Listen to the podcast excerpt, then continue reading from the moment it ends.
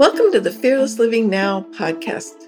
I'm your host, Patti Lustig, and this podcast is sponsored by the Fearless Living Now community. If you're committed to accessing the courage to live life full out and beyond fear, you are in the right place. Each episode will be focused on an aspect of what it takes to find the courage needed to take action toward the fulfillment of your goals. Hello, and welcome to this episode of Fearless Living Now. This is your host, Patti Lustig. Thanks for being here again this week. Today, I want to give you some powerful questions to think about as you're confronting.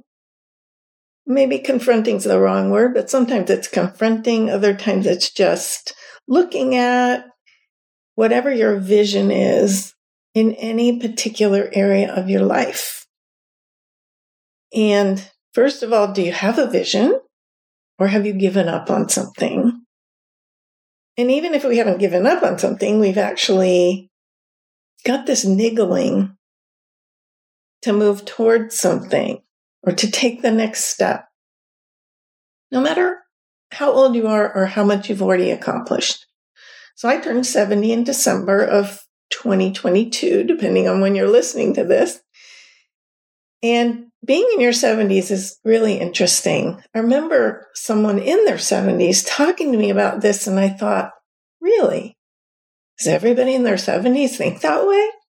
But you know what?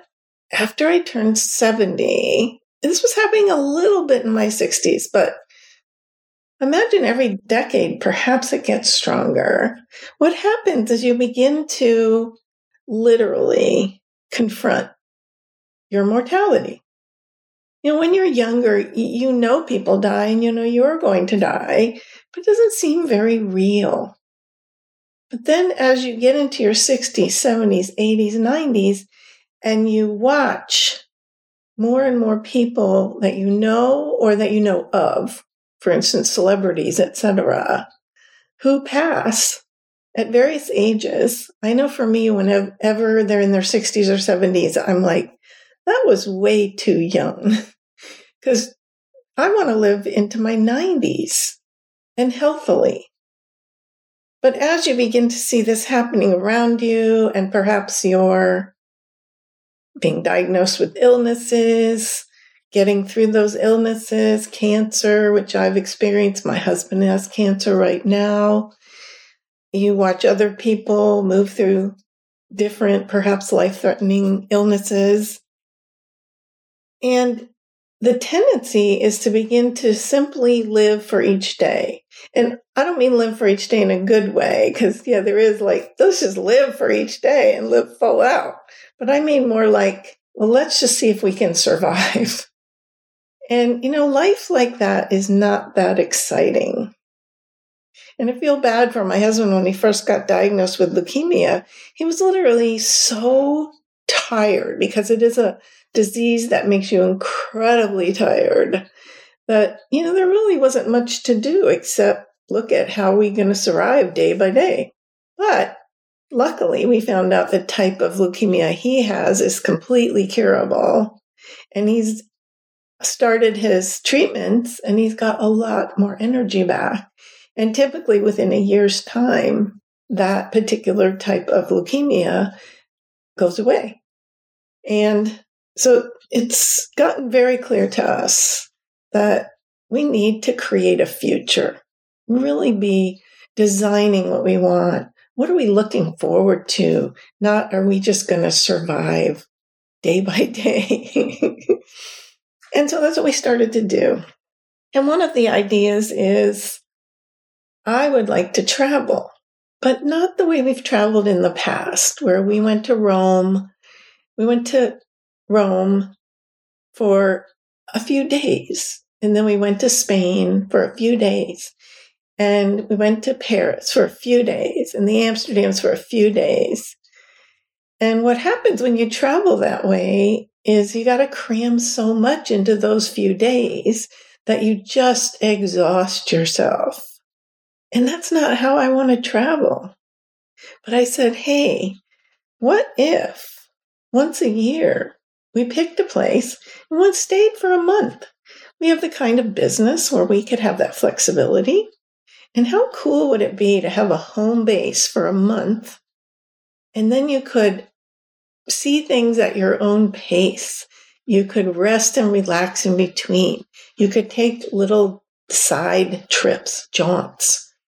So that's really exciting to me. The thought of planning for, say, a year from now, where we want to go, where we can stay, etc.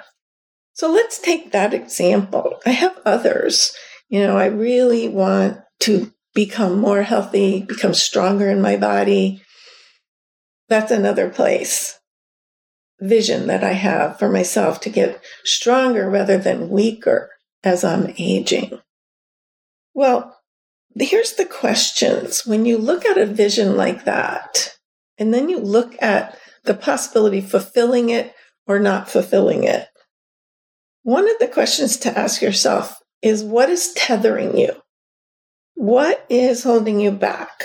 What is keeping you where you are? So, for instance, what might tether me is not wanting to be away from my daughter and and her husband and possibly a grandchild. That's tethering me. Comfort and the fear, perhaps, that things will go wrong. During COVID, my sister got stuck in England for three months. you know, maybe what's tethering me is a fear that my health will go bad in England, and that's not a good thing, or my husband. So that's a good question to look at what's tethering you to where you are. A tether holds you in place. But what do you want? You know, I want the adventure. Like, I want to go to the Great Britain and find a place that's central enough to where I can travel to Ireland, to where my father's family was from. I could travel to Wales, where my my mother's family was from. And I happen to now know people in those different places.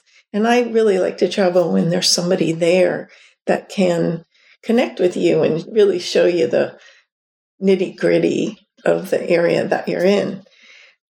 However, I am worried that it will be too cold the whole time, and I don't like being cold.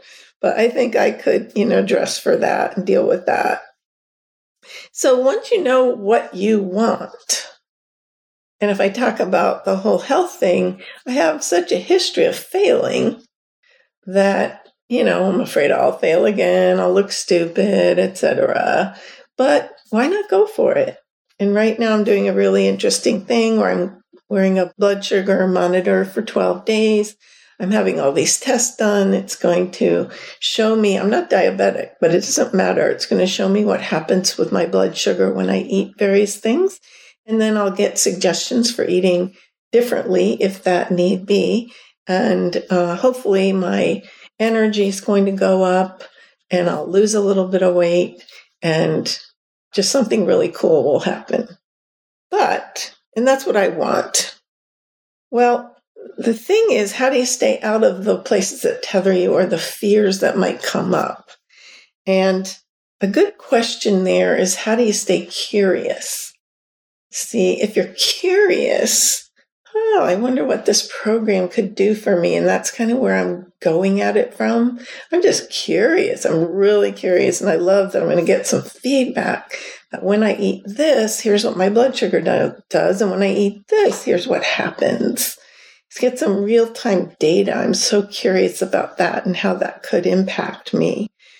Or just curious about what a trip like that could look like. Like, I'm going to start doing some research and just staying curious. And the thing about when you stay curious, it allows you to see opportunities.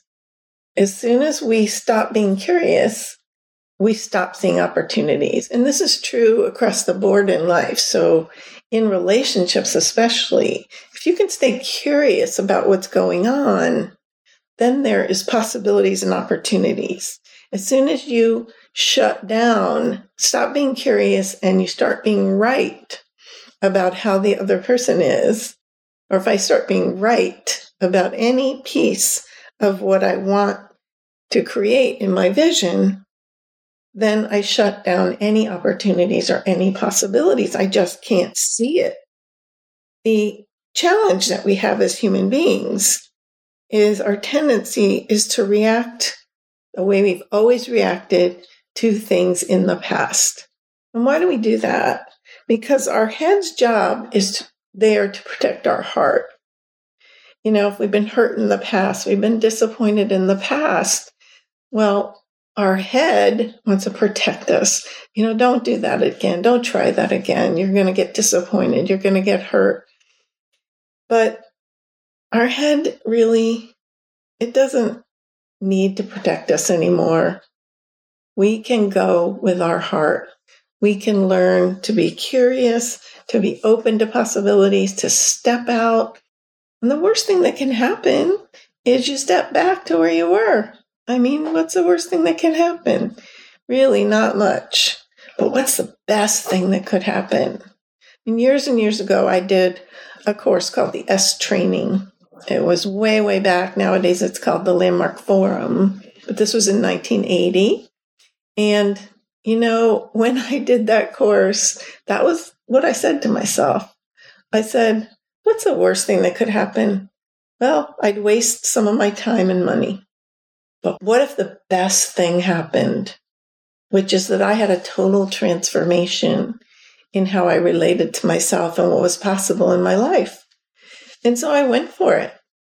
And I can tell you the best, best, best thing happened out of doing that course. Completely changed the course of my life. I would not have the life that I have, completely opened up possibilities for me that would not have been there. So I invite you to look out at your future and pick a couple areas where you really want to stretch yourself. You really want to get out there and make something happen. And ask yourself these questions What tethers you to the present? What do you really want if you tell the truth? Because, you know, we often were just settling instead of saying, well, this is what I really want. But it is so powerful to get in touch with what you really want then how do you stay curious and out of fear so that you can begin to see the opportunities and the possibilities? And I may have said this before, but it really is something you can train yourself to build muscle in so that you think more from possibility and opportunity than you do from fear.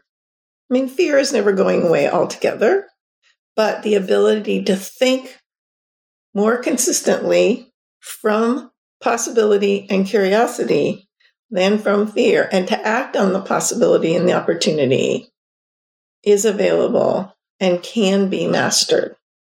So I want to leave you with that.